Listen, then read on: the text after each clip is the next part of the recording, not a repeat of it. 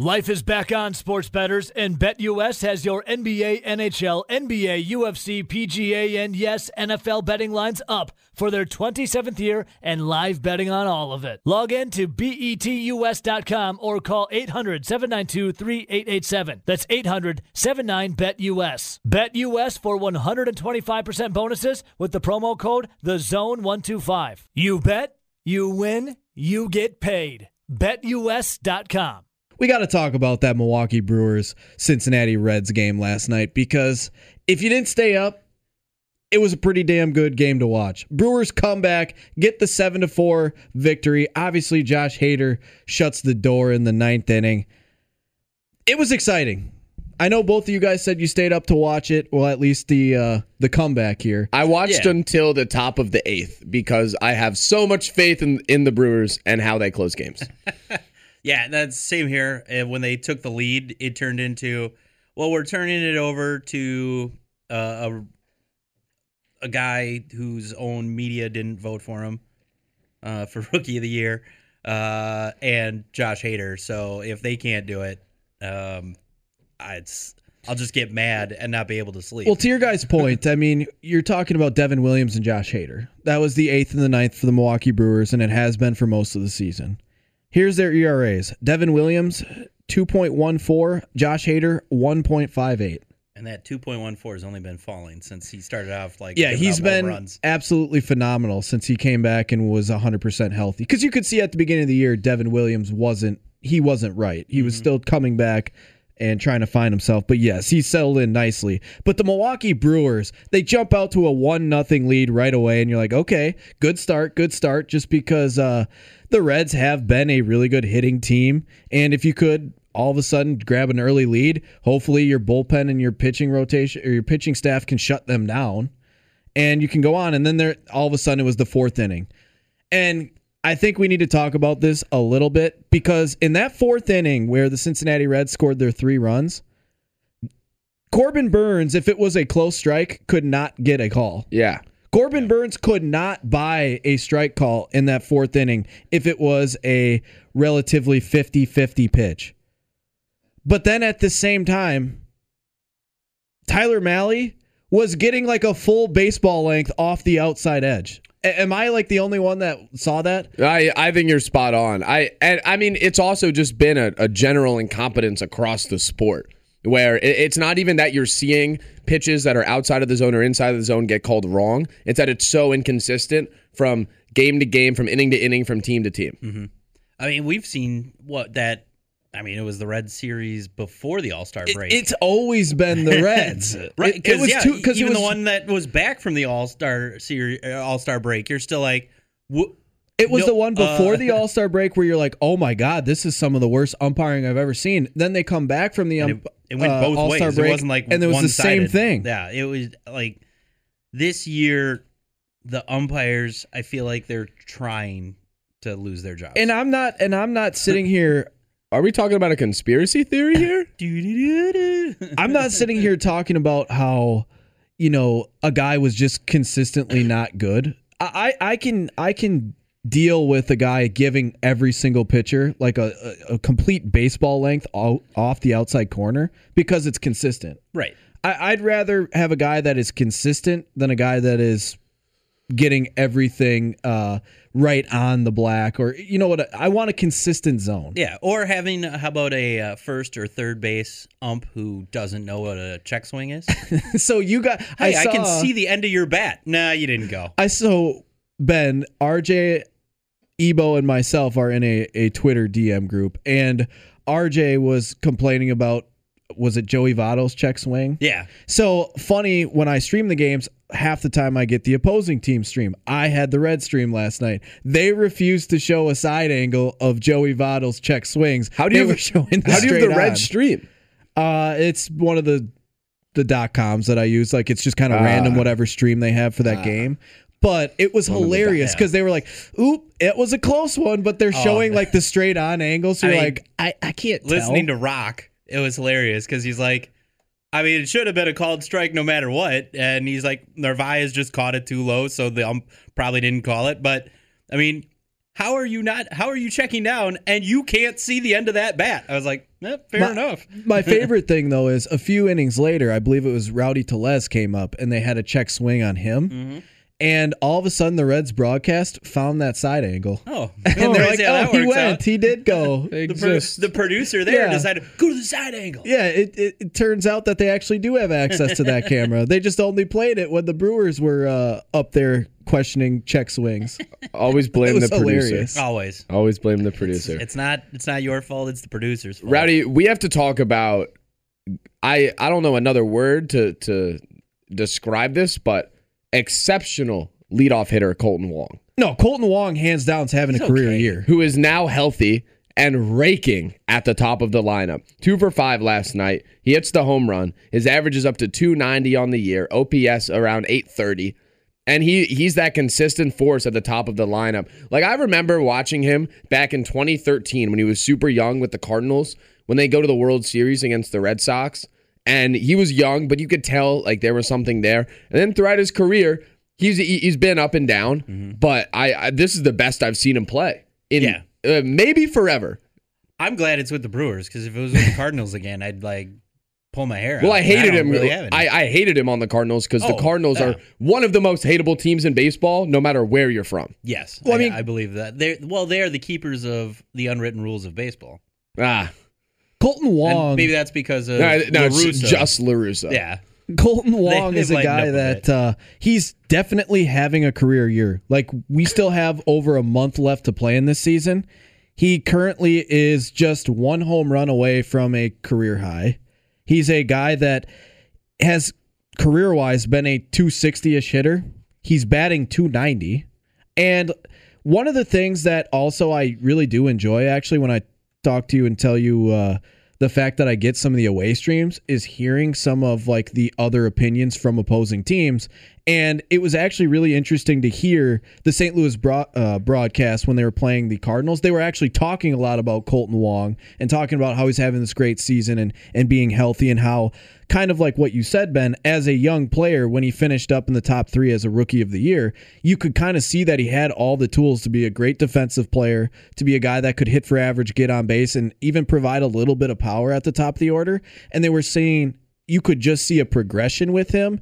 And a few years ago, because he was predominantly a guy that pulled the baseball. Yeah. Mm-hmm. And they said a few years ago, all of a sudden, he made it a thing to want to be able to hit it to all fields. And he was working on it. And they were like, yeah, three, four years ago, he was kind of starting to do it every once in a while. And then you move to the next year and he was, he did it for like half the season consistently well.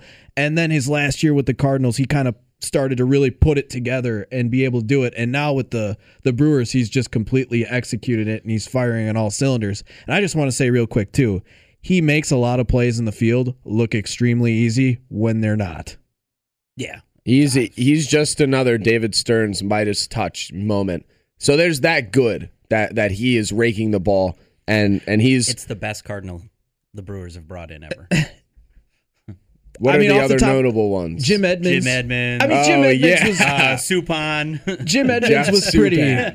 Jim Oh, Edmonds was boy. was a pretty solid Oh, signing yeah. for the advanced age that he was. Oh yeah, absolutely. I love Jim they're- Edmonds. They're at yeah, I I love him too. But right now, I'd have to say Kolten Wong probably the best Oh, off the top of my head, I think. I'd have to go with you, especially when the top of your head is Kolten Wong, Jim Edmonds, who is extremely old, and Jeff Suppan. And this kind of excludes anything prior to me following baseball in the late '80s, early '90s. So I don't know if you know the Brewers signed somebody who was really good back in the day. and my cutoff would be roughly 2000. so, but uh, I mean, going back to Kolten Wong, it, it is impressive what he's doing. And he was a guy that, had he not had two IL stints early in the season, he probably is the starter at second base in the All Star game. And we were we were all talking about all summer about how this Milwaukee Brewers team really doesn't have any All Stars in the field. Like Christian Yelich had been bad. Well, they had a lot of players playing like all stars, but the numbers weren't there. Because Adames was an all star player, but his numbers weren't there because he was bad at the beginning of the season in Tampa. Since he's come over, he's hitting 300. I will say, if he were still a Cardinal, those people would have still voted for him. like those would have been a write-in votes because he didn't show up on the ballot. Well, even like Willy, the Willy Adames, he didn't get there until late May, and Right. he was terrible in uh, Yep. Tampa with the Rays. Like when you're batting below 200 and it's almost been two full months into the big league season, you're not playing very good baseball. He got to Milwaukee and it was a complete 180. He started crushing the baseball. Now, if Willy Adames had done that and started the year in Milwaukee, I bet he probably is an all star. Yeah. But they just didn't have any any one particular player's season where it was week day one to all star break playing for the Brewers and playing well. Heck, they brought in a sixth All-Star. I mean, Omar Narvaez ended up making it in as an alternate, but he was a guy that also had multiple IL stints. Mm-hmm. He clearly would have been a top couple catcher if he was healthy the entire season. So speaking of Adames, because we just brought him up, so there's there's that good with Kolten Wong that he's killing the baseball and he's a oh, force at the Oh, real top of the lineup. Real quick before you talk about that, we never got to it on Monday, but I just want to say we talk about Kolten Wong kind of putting it together, being a cerebral player where he learned that he needed to hit it to all all uh, fields. He's a guy that has a lot of talent, but then you see a guy like Christian Yelich and the Mike Trouts and the Bryce Harpers of the world that are just overwhelmingly talented. How about Kolten Wong just being a smart player when we were talking about how he tagged up on a foul pop up and scored a, a run that was a huge run in that series over the weekend? Like, we didn't even talk about that, but he's not only getting the most out of his talent on the field, he's a guy that has a high baseball IQ that a lot of players just don't have. Yeah, yeah, I'm with you. So that bad with Adames. He left last night's game. He's battling a quad issue, Craig Counsell said. He will be out of the lineup today, but it does not sound overly serious. So alarm bells are not going off, but obviously not great to have a guy who's been playing that well hit the IL. I don't care if it was a mundane game of a 162 game season. That was an exciting win against the team that is trying to catch you in the uh, NL Central division. And it was a huge win because how much different does that make you feel as a Brewer fan if you had a lost game one and now all of a sudden that lead is six and a half games and you're like, oh, great. Now the Brewers have to win two straight against a good Cincinnati Reds team. And not only would they have to win two straight, but uh, the, the Reds have improved. I mean, the Reds mashed the baseball. Yeah, uh, I mean, it's not like they're just hitting home runs and phoning in the season. Uh, but I mean, like like you guys said earlier, they have improved their bullpen, but still, that is the weak point of their team. and that's why you hang around and watch the game. And you know what my favorite part actually was of that game last night was the not the fact that the Brewers just came back and won the game. It was the fact that they came back and won the game against the good arms in that Cincinnati bullpen and Yeah. that revamped Cincinnati bullpen. We First- talked about it. It was the first runs Michael Lorenzen has given up all year, and their bullpen band aid, Mychal Givens, who has been good. He was the one who gave up the go ahead hit. Well, it, it- that was the thing. Like Lorenzen's ERA after giving up four runs in just a third of an inning mm-hmm. is still under three. Yeah. A- And, we talked about how he was one of the key pieces. We talked about how, well, like Ben just said, Mychal Givens was one of the guys that they traded for. They also brought in Luis Cessa. That those are three guys. Lorenzen getting healthy, Givens by trade, Cessa by trade. All of them got hit pretty hard. And then they even brought in one of their guys that was a, piece from the bullpen for the last couple of years in, in Amir Garrett, who's thrown the ball well. But they used up four of some of their top arms yesterday in a loss. Right. Going forward, do you really think you're going to see many of these guys be available for tomorrow? Or for tonight, I guess? Maybe. Yeah. But maybe not. Uh, uh, most likely not. And if they're not available for tonight, we're talking about that crappy, crappy Cincinnati bullpen again. But uh, we're going to have Ben play here Craig Counsell's comments on the Willy Adames injury. So the, the the phone lines are are up. We'll get to the phone calls in a minute. I promise this audio. I was able to find it. Here's Craig Counsell last night on pulling Willy Adames from the game. So you know you get doesn't matter when you score. Can you tell us what happened with Willy and uh, what it's looking like as far as seriousness? Yeah, Willy's been battling a, uh, the the quad for uh, really since St. Louis, um, and you know it, it's it's been playable, and um, it's it's you know it's not serious, but it's enough where it's just coming up every day, where it's just just an issue every day, and so we were hopeful that the off day would uh, quiet it down and you know after his first at bat and he, he really didn't even have to run that hard in the first at bat. He it just he felt it a little bit. And so we're just going to be cautious with him and we got him out of there. And um, uh, he, he won't be in the lineup tomorrow. Um, and we'll, we'll try to quiet it down. Um, All right, I like I, I'm not overly concerned by that. It's obviously not great. It's also a situation where the earlier the Brewers clinch gives them more time to maybe rest a guy like that to mm-hmm. get that quad, as they say, quieted down before the playoffs. Well, and also it's something that he had been dealing with for a couple of weeks. So obviously it's nothing too major, or else they would have sat him down right away and put him on the IL. And another thing that I don't think has really been talked about a ton. Willy Adames has played a ton of games at shortstop this year. Mm-hmm. Like since acquiring him in late May, he has been out there almost every single game. Yeah, I mean, what I think since coming over, eighty-four games or so he's played. It, it's been a um, ton. I don't have yeah. the number off the top of my head, but there's only been very few times where we've actually seen Luis Urias fill in at shortstop. Right, and and I guess the good news is you're with the way the team's set up right now, you're afforded that luxury of bringing in uh who they bring in to play third. Uh, Jace Peterson. Peterson put it third, and he's he's does all right there. You move Urias over to uh, Short. short, and yeah, I mean you're When you're missing some, but it's not like it's a huge drop off. the thing with Adames and Urias, they have such great gloves. The only times we've seen them struggle in the field is when they throw the ball to first base, He's played 81 games as a Brewer. and which is a ton Yeah, since he got here in late May. yeah. But uh, going back to Urias and and uh, Adames, them defensively in the field, glove wise, are phenomenal. You mm-hmm, don't see mm-hmm. many balls get past those guys. No. M- the majority of their errors are throwing the baseball. For Urias, we it's know like it's the liner yesterday. Just whoa. Urias. We know Urias throwing the baseball. He's always a guy that is airmailing it. We know when Adames has a bad throw, it's normally in the dirt. yeah. Now, granted, especially Combine from them and you get perfect throws every time. And especially from Adames, it's not like we've seen it as much as we've seen it from Urias. But glove hand, they're phenomenal. But let's go to the phone 608 321 1670. Who do we got?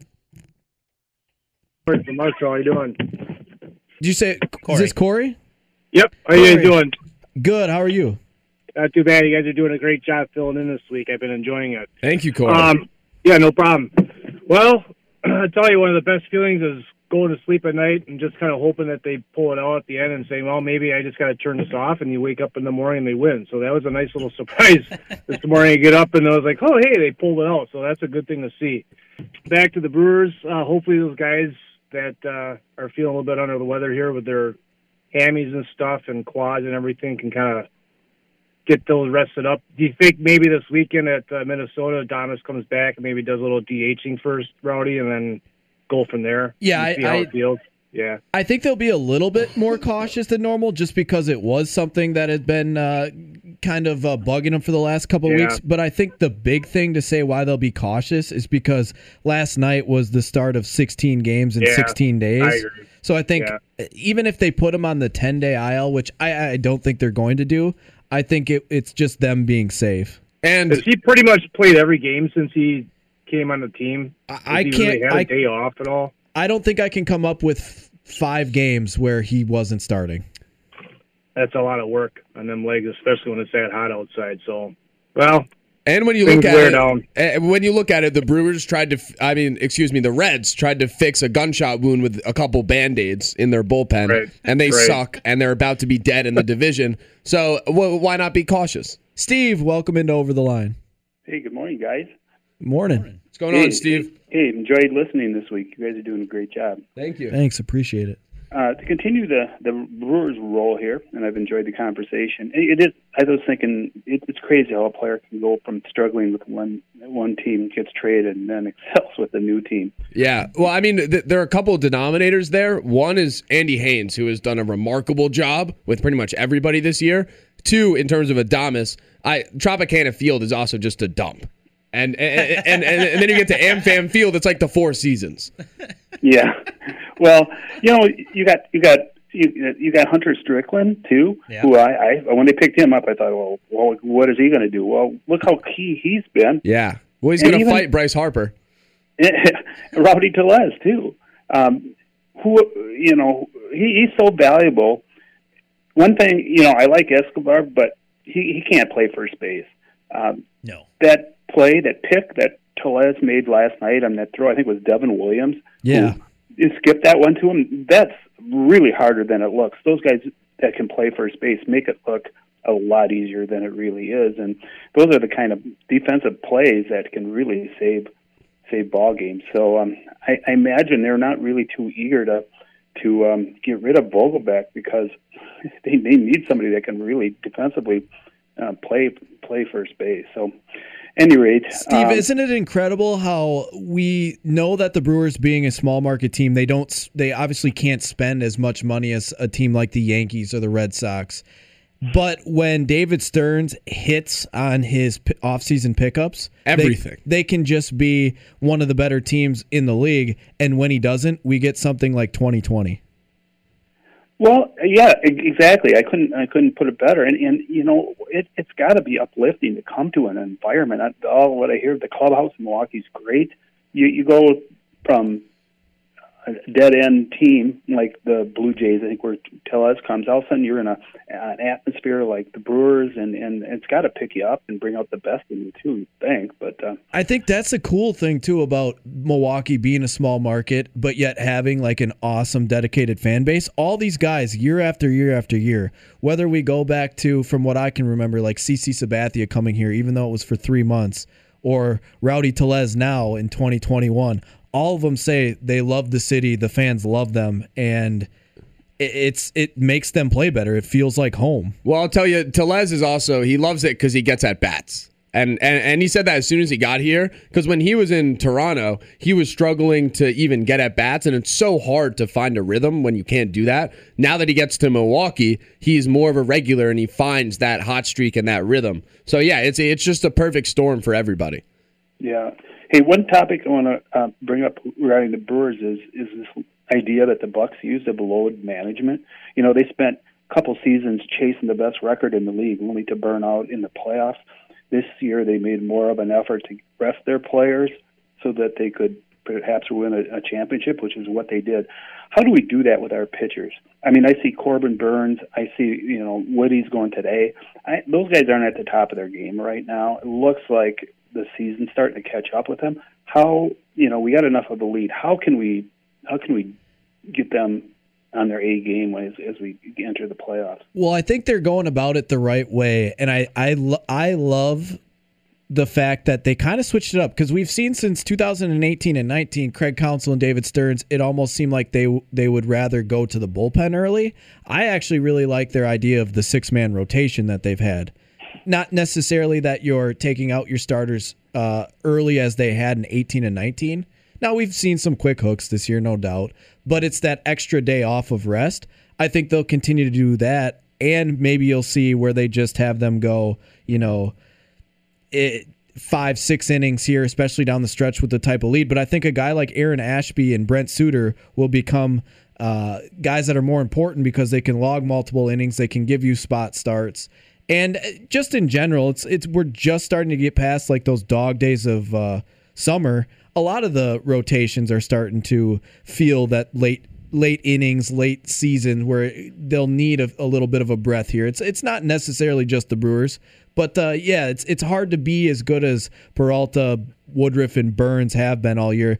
That's why uh, not many guys are like them and in the uh, Cy Young hunt like this. Yeah, and and in baseball, you also need that consistent rhythm because unlike basketball, where you could take games off and still be able to shoot well and play well, and when you're a pitcher in baseball, you miss a couple starts, like like you might lose that rhythm you have. So the six man rotation, giving them that extra day, that's that's been huge, and and it's really about health more than anything because there's like it's it's baseball. The, Corbin Burnes is going to have an outing like that every now and again, very rarely.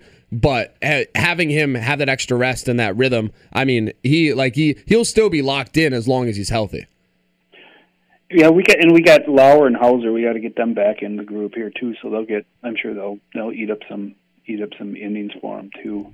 Um, hey, is there is this September one call up rule like they used to have? Is that gone now? Yeah, it's gone. There's now it's Just not two, 40 right? man roster. Yeah, you get two additional roster spots, and you can uh, spend them however you'd like them. Either two pitchers, two infielders, or one and one. Life is back on sports betters, and BetUS has your NBA, NHL, NBA, UFC, PGA, and yes, NFL betting lines up for their 27th year and live betting on all of it. Log in to betus.com or call 800 792 3887. That's 800 79 BetUS. BetUS for 125% bonuses with the promo code THEZONE125. You bet, you win, you get paid. BetUS.com. Big news dropping yesterday that coach Mike Budenholzer signs a three-year extension with the Milwaukee Bucks. Now he will be the Bucks head coach through the 2024-2025 season. Ben, what are your thoughts on this? it makes sense and it was due after they won and i we we touched on it earlier but there's obviously the large group of people that are doubting him and i think all of their doubts were answered when the bucks won but still they doubted him up until really they won the finals so I, I am I am happy for Coach Bud. I'm happy for the Bucks. It makes total sense but at, at the same time, like this is still a move where there's still people on one side of the fence saying, you know what, it wasn't even him. So okay, I was I was one of the people that said, you know what, Mike Budenholzer has been a coach when he was in Atlanta. They could never get over that hump and make it to a NBA Finals and win a championship. He continued to be like the guy that always finished in second. And as a Bucks coach in 2000 and what was that 2018-19 season, that was when they had the up two games to none against the Toronto Raptors and losing four straight. Then all of a sudden, the following season, they were the best team in the NBA in the regular season, and you get bounced by the Miami Heat in the semifinals in the bubble. And again, they were one of the better teams in the East this year. You're like, they have to put it together here soon. Or again, this is just this narrative of Mike Budenholzer being a guy that always finishes in second. He's not the guy that can bring you across the finish line. And I 100% believed in that because we we hadn't seen it. All we had seen were good Milwaukee Bucks teams the last 3-4 years and all they ever did was underperform or find ways uh, for an, an earlier exit than most fans were happy with. And I thought going into that series, obviously they were going to beat a shorthanded Miami team that was nowhere nowhere near the same team that they were the year prior when they took the Bucks out. And I think it was also pretty noted that the Bucks were a better team, especially at the top of their rotation this year than they were the year before. But that net series, if they had lost that net series, I still would have understood retaining Coach Bud because the and the reason being was I thought that that Nets team was probably by far the best team in the East. I know your I know your 76ers uh, were officially the one seed. They were fundamentally flawed, though, and they- and that became yeah. adamantly clear. and you could see that in in my opinion the best two teams in the East were the Nets and the Bucks in that order. yes, and I think it wasn't even really that close, but it was the Nets and the Bucks and then everybody else. And when you see the injuries that were unfortunately the Brooklyn Nets had to suffer with Kyrie Irving missing half of the series, James Harden being out or just being a shell of himself and it was basically KD. And also not to mention you had some players for the Nets play well below what they normally do. Like the Bucks still had to win that series. I give them all the credit in the world. I actually would have understood had they have lost that series to the Nets to keep him around just because in my opinion the Nets were better than the Bucks. Well, they get past that series, but if they would have lost to the Hawks because I think at first little people were uh, people were uneasy because the Hawks were giving the Bucks a tough go around. Then you had the Trae Young injury, and a lot of people are going to use that as an excuse. But he did come back and play, and the Bucks took care of business. Had they have lost to the Atlanta Hawks or have been swept even in the uh, NBA Finals, I think there really was some standing on potentially moving on from Coach Bud. But at this point. I don't know how you can move on from a guy that just won a, a championship for you. Well, you can't. And and yeah, I'm I'm with you that in the I mean even in the Nets series, and then you go to the Hawks and maybe the Suns. If if the Bucks had come out flat and lost, there would have been real questions. Now, a testament to how great Coach Bud was the entire postseason is that you saw the team get better the more they played, especially when you go into series. And they started pretty slow each series. They beat the Heat on the buzzer beater game one, and then they roll through them. But the Nets, they start slow, they go down 0 2 and and everyone's doubting whether they'll even compete then they obviously go on to win in 7 the hawks they lose game 1 and it looks like it's going to be a series. Then the bucks won. The suns they go down 0-2 and then you see the adjustments happen throughout the series both on defense on offense and even game to game I remember a lot of first quarters where they would come out and just be firing threes, which made no sense when you had one of the best inside presences to ever play basketball in Giannis. Let him attack, let the offense run through him. You saw the approach, even quarter to quarter, game to game, just get better. So I think at the end of the day, looking back, he obviously did a remarkable job coaching the team. But there were real questions had they had lost in in some of those series. I agree with you. Do you think I'm off a little bit that I don't know if I would have given him an extension though? Uh, yes, I do. Because, because I mean, he's still going to be there. He was still under contract for the next couple seasons. I know, but when you win a championship, uh, especially with the star in yacht, like there's no way you move on from him in the next couple years until your team falls off a cliff. Especially with Giannis there, because we know how much Giannis wanted Jason Kidd to stay. Like, and then you win. I, I think sending this message by extending Bud is is only positive, and it was the right move. I would have given him this extension 100. percent See, I'm I'm I'm a little on the fence with it, just because. Well, you're still not a Bud guy. I. The reason why I'm on the fence with it is because we know that I think even Bucks fans like you can celebrate the championship. They won it for sure. They got it done against the Nets. Do you think they beat the Nets if the Nets were healthy? Well, I don't know, honestly. And like that's a that's I think that's an unfair question. Do you think they would have beaten some of the particular teams out of the West if they didn't have decent matchups like they did against the Suns? It, it doesn't matter. They did. He did everything he needed now, granted, to do. That's what I'm saying. That's what I'm saying is they got it done, but they had a lot of things fall into place, and that's what it takes to win a championship. Well, I, I don't know if we're going to see the Milwaukee Bucks consistently be in the hunt for NBA Finals. I think they're consistently going to be a really good team because, well, one, they have one of the better players in the NBA in Giannis, and he just transcended his game in those in the playoffs, especially starting with that end of that net series. I just, I just don't know if uh, Coach Bud in really has. If I would have inked him up for three more years, I mean, you still had him for two. But if they had lost to a fully healthy Nets, I wouldn't really have pointed at Bud as much. I maybe would have pointed at the fact that the Nets are just crazy healthy, and the Bucks objectively didn't have the star power that they did. So it like it's totally situation dependent. And you look at the situation that happened, and it was Bud leading the guys there and making every right adjustment along the way. So even if they had lost some of those series, there could have been a, a, different reason behind that aside from the coach. Because at the end of the day, it is the players on the court that are playing. It is, but also you even said it. You talked about how there were some games that the Milwaukee Bucks came out and just looked terrible because they obviously had uh, mismatches, whether it was down low or wherever, and they came out just shooting threes and playing very undisciplined basketball. I think there's a point of that. Uh, a part of that goes to the coach saying, "Hey, we're not chucking up threes here. Let's go inside." Or "We're not doing this today. We're going to do that."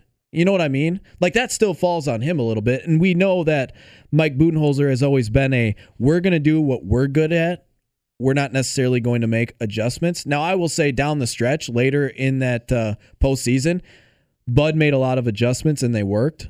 There was a lot of times, uh, especially in the early postseason or in past postseasons, where Mike Budenholzer really never made any adjustments and they just kind of went down with the ship. It's true, and and this is all hindsight, but I like I, I don't know when I look like at you can't move on from him. There's no. No. way you're moving on from him or or saying, "Oh, we're going to find a coach just after winning." I just don't know if I would have given out the extension. There's I well there's also the age old question. I, I think you had to give the extension.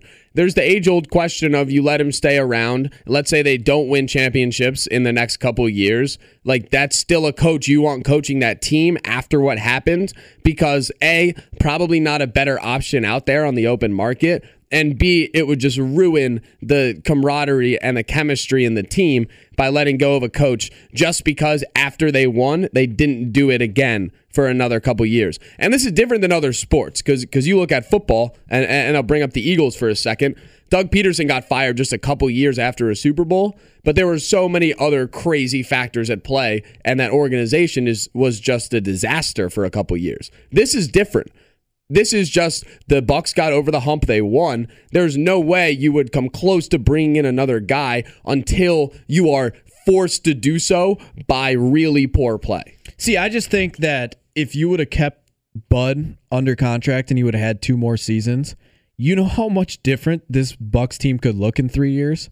There's not very many players that are still going to be under contract for the Milwaukee Bucks after these next two seasons. The only guys that are currently under solid contracts past 2 years from now, it's Giannis, it's Jrue Holiday, and that's it.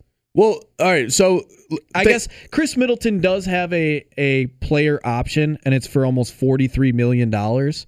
So I, or, I think he's going to take I- that it's, one. It's going to be hard for him to turn it down. But even if you say, okay, Khris Middleton is going to pick up that option, that's still after those two years with Bud, you only have Giannis, Middleton, and Holiday under contract. Everyone else's contract will be up by then. This roster could look completely different than those top three guys. And maybe uh, if you played out these last two years and they didn't go the way that you wanted, you get some new blood in there. You get a new coach, you get a new voice.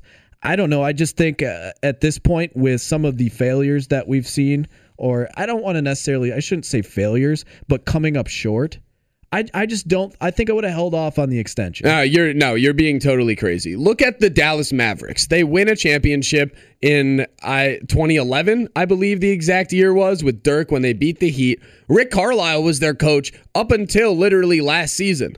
And even though they didn't go back and they didn't win, yeah, I was going to say, how many did they win since? no, but I'm saying that he was still the coach on their team for another decade because of what he did to to win them the championship and because of like how the team was still good. They were just losing to really great teams. Then obviously the Mavs lost all the talent. Rick Carlisle was still the best option. There is not going to be a better coach to coach this team than Coach Bud. And if you let him go in 2 years, then you're just starting over and you're screwed. Who else is going to come in and lead them to a championship? Hey, now you you might say that there might not be a better option out there, but uh, in Giannis's mind, there wasn't a better option out there than Jason Kidd at the time. Well, I And understand, they pulled but the trigger on that- Jason Kidd, obviously. That was one of the that was one of the guy was Kid there when when Giannis first started, or it was in the beginning of his career. yeah, he was he was there when Giannis was extremely young. So that was the guy that that was developing him from the start. Giannis And- said he would do anything to keep Jason Kidd. I know, and that is that is an extreme situation that is not common. But that is also Giannis didn't know any other coaches. This is his first time in the NBA, and there's one guy that's been there and had his back. Now, like you, you won a freaking championship. There's no way you can't extend the coach and think that for the next however many years that Giannis and Holiday and Middleton are together, that Bud is the best guy to bring the best out of him. I'm just saying, if I have insurance of two years where I can sit and continue to examine what's going on with the head coach, I think I'm not too has I'm I'm not too uh, going to rush out there and all of a sudden just give him an extension. Yeah, they won a championship, but we've seen the uh, what was it, the Toronto Raptors. They were extremely good under Dwane Casey, and they go, eh, we don't necessarily like. But and they, were- didn't win. They didn't win, no, but they were continuing to get better and better. And you're like, okay, well maybe the next year when you we bring in Kawhi Leonard, we're gonna finally win a championship. But they here. didn't win. They still got rid of him. Wait, so in two years, let's say the Bucks lose in the second round of the playoffs twice. You want Bud gone? it's something that you'd have to look into. I, I think that is absolutely insane. You're going to have a completely different roster in three years, and if you underwhelmingly didn't re- uh, reach expectations two straight years, something you'd have to look into. I, I I think that is totally crazy. You still have Giannis. You have still one of the best players. A lot of the times, maybe it is just a new voice that you would need at that point. Now, this is all hypothetical. We're talking about a team that's coming off of an NBA championship. Yeah, and it, well, it's a hypothetical that I don't think is fair having after what Bud was able to do. Dave from Monona. What's up, Dave? Oh my God! For for one of the few times Nelson makes sense. Okay, to address your food question, I mean Chipotle. If you can't speak English, I'm not. I'm not. I'm not eating at your restaurant. They can speak. Wait, what? What is that? If you can't speak English, I'm not going through a drive-through. Uh, Chick Fil A over, overrated and it's rotten. I hope you realize Culver's is a, is a state of Wisconsin icon, Ben, and everything made there is made to order. I know it's a hard concept for your generation, but every time you order something, it's made to order. No other restaurant can can can you know can do that. So I'm not sure why you would be against Culver's because everything there is fresh. I'm not You know- against it. I said it is. I am not a Culver's guy. I am not the biggest fan. Nelson has never eaten Chick Fil A or Chipotle. I think that's more insane. No, I, I've been there once, Nelson. Nelson, you're not missing anything at Chick Fil A. It's overrated. It's burnt. It's it's expensive. Like I said, Chipotle. If they can't speak English, I'm not eating it. But They uh, they speak English. What is this? Chipotle. Plus the fact, plus the fact they they killed how many thousands of people across the country and they're still in business. All right, Dave. How do you feel about Coach Bud? Anyway. you, you said Nelson makes sense. I Yeah, think he's well, for- insane. No, Nelson. makes- Nelson makes people accountable. He has he has two years. he has two years on his contract. Oh yeah, see that's Ben. See that's Ben's generation. We have one good year. Let's give him a three year reward. No, Dave, they stunk. He stunk. He stunk up until this year. Hey, take away two rolled ankles and a hamstring, and the fact that KD has a fat foot by one inch.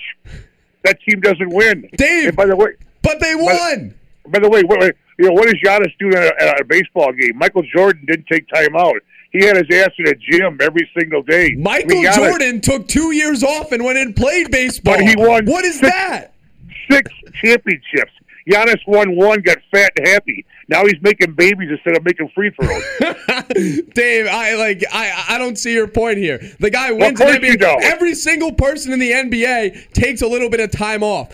no, they don't. Giannis no, is working. No, champion. Michael Jordan didn't take. I'll say it two, one He year, literally took time One off to year. play baseball. three consecutive championships. What did Jordan do after the, the He's the best of the basketball player of all time. Isn't that what Giannis is trying to do, though? Are you are, are are you seriously crapping on Giannis because he went to a baseball game for a team he now owns? I think Dave pipe bombed us. Dave, you there? I think he pipe I bombed mean, us. all right, all right. I have I have had a lot. I've, I've seen a lot of Well, Dave I'm from Monona calls. I'm not coming off at Giannis for going to a baseball game like Dave. That is the stupidest take I think I've ever heard. He went to a baseball game. He said Michael Jordan never took time off to go to a baseball game. He took time off to go play baseball. And uh, holding people accountable, it's like, yeah, Bud was being held accountable. If the Bucks had flamed out and failed again, then you could have asked questions. But they won. I- We're going to go back to the We're phones going here. back to the 608 phones. 321 1670. Who do we got? Welcome to Over the Line. Who do we got? No, I didn't pipe. No, I didn't pipe bomb you guys. Oh. Oh, so Ben just hung up on you? No. Yeah, Ben. Ben was really He rude. tried to silence your transmission. Of course, because he doesn't want to make anybody accountable. Ben, here's the thing: if you have a good year, you, yes, give him a one-year extension because you can't have a lame duck. But three years because uh, Booty finally had one good year based on two rolled ankles, a fat foot, and, and a torn hamstring. I mean, prior to this year, what has he done? Nothing. And you got a superstar who rather make babies than make you know be out practicing every day. I mean, I like I'm uh, I'm not even gonna come back against the take. He You probably is can't. practice. He probably is practicing during the day, but he, he's not just posting every video on social media like Ben Simmons. Michael Jordan, three consecutive years. I twice. mean, That's stop with the Michael workout. Jordan. He he literally left the sport to play baseball. It doesn't matter. Yes, but he it came, does. But he came back and won three more. Okay. I know it's hard for you to comprehend. Triple crown twice. I understand. Giannis done? He is the greatest basketball player of all time. Giannis His just work won a ethic. championship. Giannis Work is ethic. young.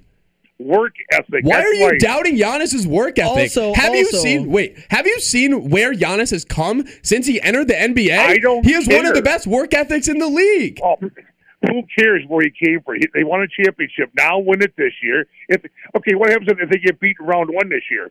The coach, you're- you're stuck with a coach for four more years. If they lose in round one, it will not be Coach Bud's fault. Yes. Oh my God. He showed you everything you need to know about whether he, showed- is a championship caliber Whoa, coach. whoa, whoa. Whose fault would it be if they lose in round one? Yeah.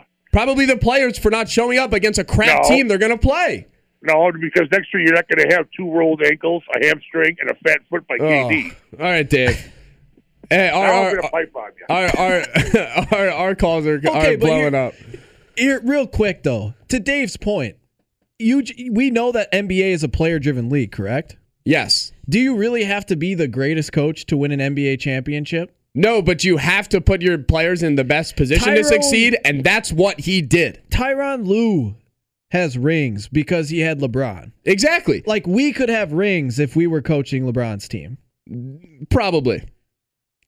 At this point, Giannis is clearly one of the top five uh, basketball players in the league right now, and I think you could even I would argue top higher. three. I would argue higher. Yes. And he completely transcended since the second half of that Brooklyn Nets series. And the fact that Coach Bud has basically been pretty much an underperformer his entire career with teams that were supposed to be better than what I they mean, were. all he all finally got one done, and Dave's not wrong. And there was a lot of injuries to the Nets. You had Trae Young get injured. I still think they beat the Hawks, but they had to. They were the better team. I just don't get why you all of a sudden have to give an extension when the guy still has two more years left on his contract. When you go back to Bud's days with the Hawks, he actually overachieved. If you look at that team, they had a bunch of all stars, but you're talking about Al Horford, Paul Millsap, Kyle Korver, and freaking Jeff Teague. Like, we're not talking about a team with any MVP candidates, and he brought them to the number one seed and the Eastern Conference Finals. I would argue he overperformed. There was no way they were beating LeBron's Cavs. No one in the East beat LeBron's Cavs for a decade. uh, weren't they the number one seed multiple times? Once. They were the number one seed once in 2016, and they lost to LeBron's Cavs because nobody in the East beat LeBron for a decade. Wouldn't your expectations as Hawk fans to be, hey, we're going to win the East as we're the one seed, we were the best team? Like, yeah, but I'm not faulting Coach Bud because LeBron is LeBron. And now he wins a championship, and everyone is suddenly back on the train of, oh, yeah, but now it wasn't him. When they lose, it's him, but when they win, it isn't. This is all hypothetical, but if Bud's going to start whining because he doesn't have No, no, no, no. I don't a think. three-year extension. No, I don't think it was whining. He's talking about you enter the year, the players wonder why isn't our guy extended? He wonders why am I extended? He's under contract for two more years. no, I know. I don't think that he would have actually gotten mad about not getting extended, but I do think the point there is that the players could have been like, "Why isn't our guy extended? He just brought us to a chip." It's it's about more than just what he does Bud in the first not quarter of want the to go down that road to start whining and say why am I, why am I not extended? I, I just won a championship. Why am I not extended? You know who people are going to start comparing him to? well, I no, I don't think he was going to go down that road. You know who he's going to start getting compared to Who? Aaron Rodgers, the guy that was worried about being a lame duck, not being extended while he was under contract for three years, and we all know that he was a guy that a lot of people see. This is Aaron Rodgers hasn't lived up or won the championships when they should have. Yeah, yeah. No, I'm I'm with you. I and- just and I think personally, the Milwaukee Bucks, they I was back in 2018-19 season where they lost to Toronto. I said that Toronto would win that series. Got a lot of heat on these airways for it. I still think the Bucks had they had they have I guess made some adjustments should have won that series because they they had a better team. Kawhi Leonard was just better than Giannis back then. and they didn't make adjustments. Now we'll have to see how it plays out. But I still wouldn't have given the extension. So we knew that the uh, Green Bay Packers had to be down to 80 players by 3 p.m. yesterday. We had already heard about how, uh, of course, they had cut some players that a, a, lot of people really had never heard of. Like Daniel Crawford was one of the guys mentioned. Uh, there were whispers that they had cut Kamal Martin that I guess weren't officially official until yesterday, but their final moves to get down to that 80 players were they cut Daniel Crawford, the guy that was about sixth or seventh on their list at the tight end position. They put uh, safety and utility guy in that uh, defensive backfield for the Packers, Will Redmond on injured reserve. They did trade Ka'dar Hollman away for uh, a seventh round pick to the Houston Texans. And then they did officially release Kamal Martin and Josh Avery. I mean, outside of these moves, it, there's not one where you're completely upset about it. I mean, I guess there are some people that go, why did they cut Kamal Martin, a guy they uh, used a fifth round pick on last year? He's shown flashes in camp. He also sh- showed a few flashes early last year, but overall was so so or underwhelming. Um, I don't think there's anyone that's really shocked with any of these moves. No, not at all. And, and, we touched on why Kamal Martin, although he in theory had a higher profile than some of the others, the indications were there with the Packers trying him at outside linebacker and him never really fitting in their inside linebacker rotation. Uh, and, and, then the trade, which in essence, they obviously brought in uh, Yiadom earlier for Josh Jackson, but that trade for Hollman, when you look at it, they in essence traded a seventh or yeah, say that corner. Excuse me, they traded that cornerback for Randall Cobb because the the draft picks were very equitable. So at the end of the day, I mean, you're you're happy with that swap. Yeah, you look at it. Daniel Crawford, like we said, that was like the sixth or seventh tight end in camp for Green Bay. So it's not like a guy that anyone was really expecting to make the roster. Uh, the Hollman trade obviously opened up a spot since the draft pick is obviously for the following year and Kamal Martin and Josh Avery. Kamal Martin was a guy that all of a sudden you looked around and he at best was being used as a rotational outside linebacker or that third inside linebacker. Us being Packer fans, we know that the Packers haven't put much emphasis at that inside linebacker position for years now. And then they bring in that De'Vondre Campbell. He was turning heads in practice.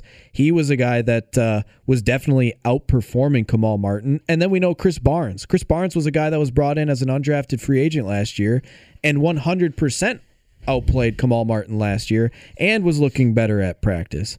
I mean, that just makes uh, more sense. And I like that we talked a little bit about this with our Packer reporter Mike Clemens, but I like that Gutey's not afraid to pull the trigger on when he's wrong. He's wrong, especially if it's a fifth round pick where sometimes fifth round picks don't even make the team. But I think that final name that we uh, uh, talked about, Josh Avery, defensive lineman, I think we just see that this defensive line has all of a sudden gotten a little bit deeper, and I'm pleasantly surprised at how well a lot of these guys have played. We talked about uh, Heflin last year or uh, yesterday.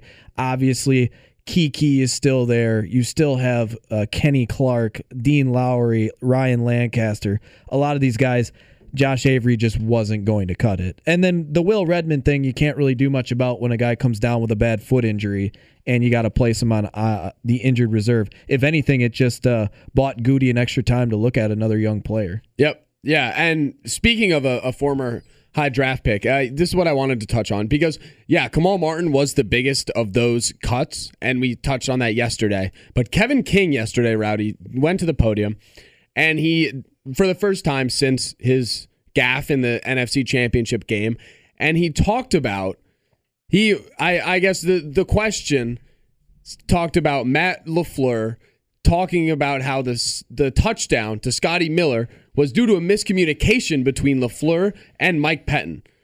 So a reporter asked King what he thought of LaFleur saying that previously, and this is what Kevin King said. Yeah, no, I'm I, I, I don't know the confusion between Pet and Matt. You know what I'm saying? So I, I really couldn't speak too much further on that. Um, you know, specifically. Um, but yeah, no, but just you know, just certain certain situations, you know, where uh,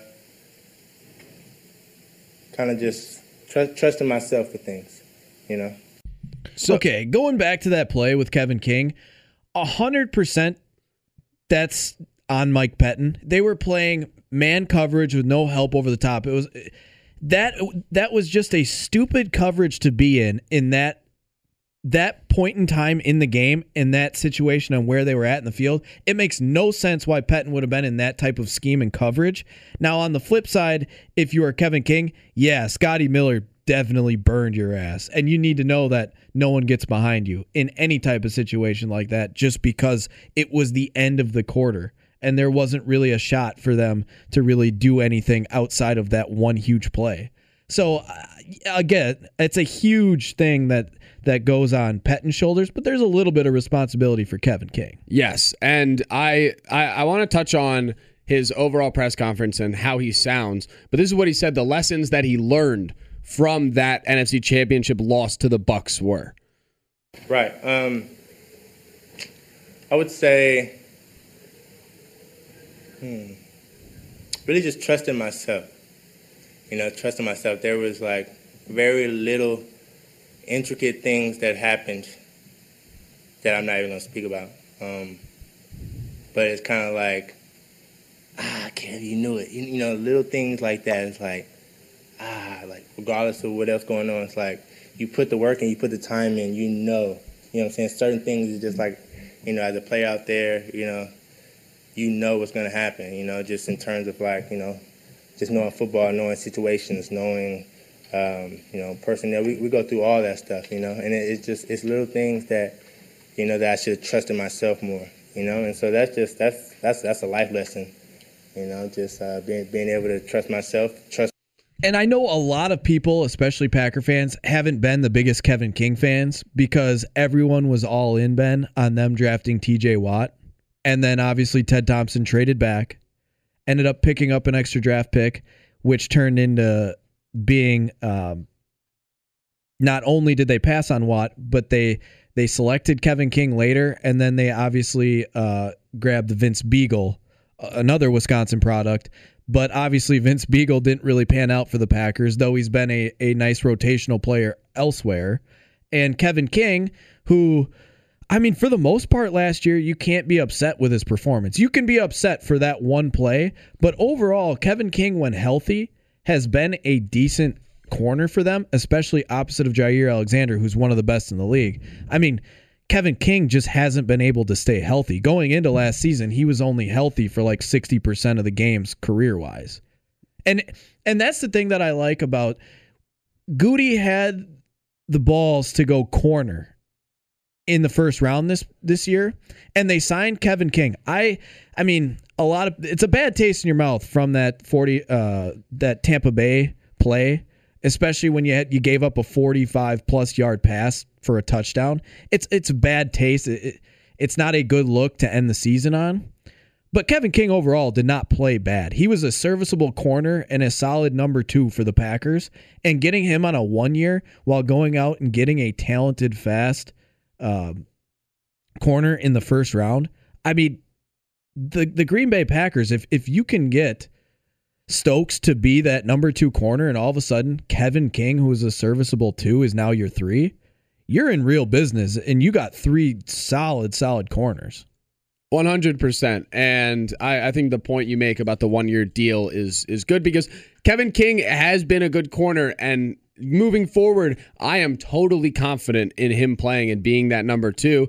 And then worst case is Eric Stokes steps up and he's even better as a number two. I'm happy with where they are. But what I wanted to touch on was that press conference because he sounded like he obviously sounded very nonchalant and the NFC championship was a long time ago, but it, it, he sounded confident and he and he sounded like yes, there was mistakes made in that game by him by the coaching overall just not doing what they needed to do to shut down Tom Brady and he like he sounds like he has moved forward from it because when that happens to uh, uh, some young players, I I assume it's not something that's easily shaken off, especially when you get asked about it. But it, like he he does sound confident that he is only improving and has only gotten better. And for a cornerback, all you need is confidence because you get you lose so much at that position.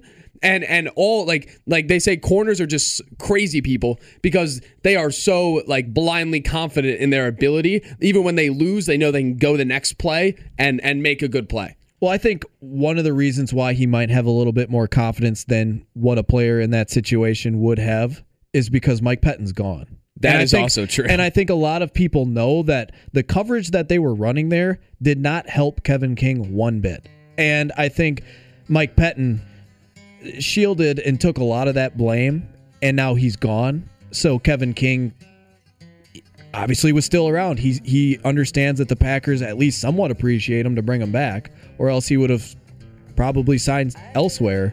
But uh, I think that that little bit of having Mike Pettine gone does do something for Kevin King's. well it does something for the whole team